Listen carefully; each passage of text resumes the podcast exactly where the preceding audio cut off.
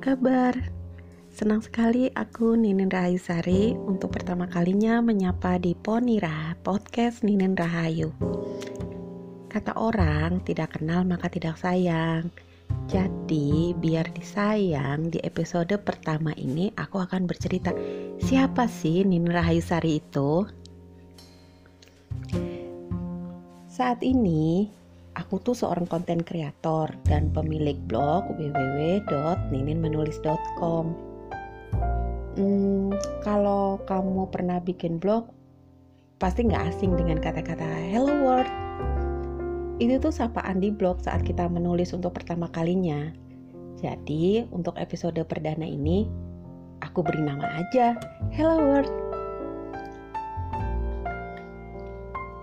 Jadi aku tuh sebelum menjadi konten kreator, aku pernah menjadi wartawan di tabloid Bintang Home dan majalah Home Living.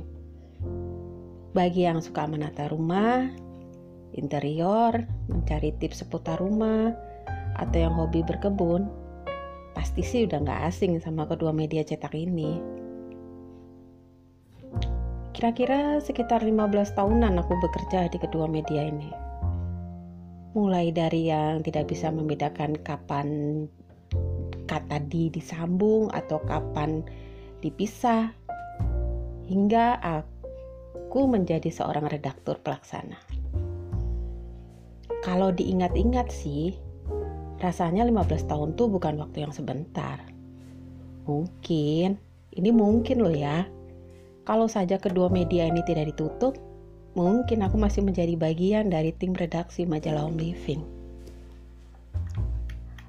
By the way, aku nggak mau panjang lebar bicara mengapa majalah ini ditutup. Sering ada yang bertanya, pernah punya pengalaman jadi wartawan berarti jago menulis dong kak? Atau dulu kuliahnya jurusan bahasa atau komunikasi gitu ya kak? Hmm, terus aku harus jawab gimana ya? Tetot! Salah.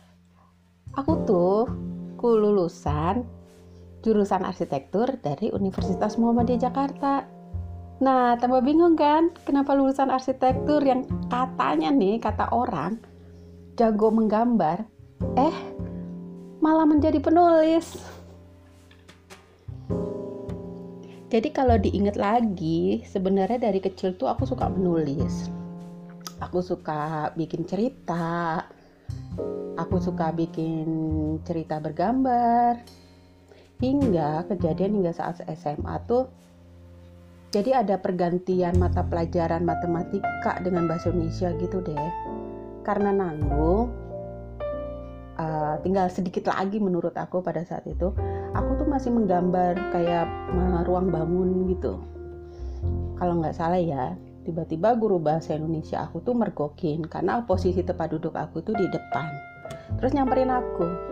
Lalu beliau bilang kamu lebih suka matematika ya daripada bahasa Indonesia? Karena tiba-tiba ditanya seperti itu dengan songongnya aku bilang iya pak soalnya bahasa Indonesia nggak ada gambarnya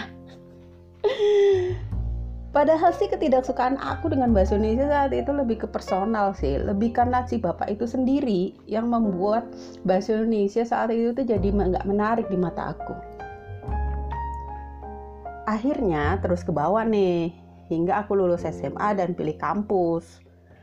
Saat aku memilih jurusan dan di mana aku akan kuliah saat itu, aku memilih jurusan atau kampus yang tidak ada pelajaran bahasa Indonesia-nya saat itu. Parah ya. Dan alhamdulillahnya pada saat itu di tempat aku kuliah, jurusan yang aku pilih pun tidak ada bahasa Indonesia-nya. Meskipun pada saat itu di Muhammadiyah tuh ada pelajaran al-Islamnya itu 4 semester. Belum lagi ada pelajaran pemahaman Al-Quran sama kemuhammadiyahan. Buat menurut aku pada saat itu is okay, asal nggak ada bahasa Indonesia-nya. Segitunya aku menghindari bahasa Indonesia pada saat itu. Tapi kayaknya takdir memang menarik aku kembali ke dunia tulis menulis. Entah kenapa, uh, ibu aku tuh berlangganan majalah uh, tabloid bintang Indonesia. Pada saat itu dicari jurusan arsitektur, interior, landscape. Nah, aku coba-coba masukin. Ternyata aku diterima. Nah, di situ mau nggak mau aku kembali berkecimpung dengan bahasa Indonesia. Karena lama nggak bersentuhan dengan bahasa Indonesia, tentu dong aku mengalami kesulitan. Aku kesulitan memilih kata yang tepat, belum lagi uh, tata bahasa yang tepat, belum lagi kesulitan dalam mendekati narasumber. Wah, pokoknya seru banget deh jadi wartawan banyak tantangannya.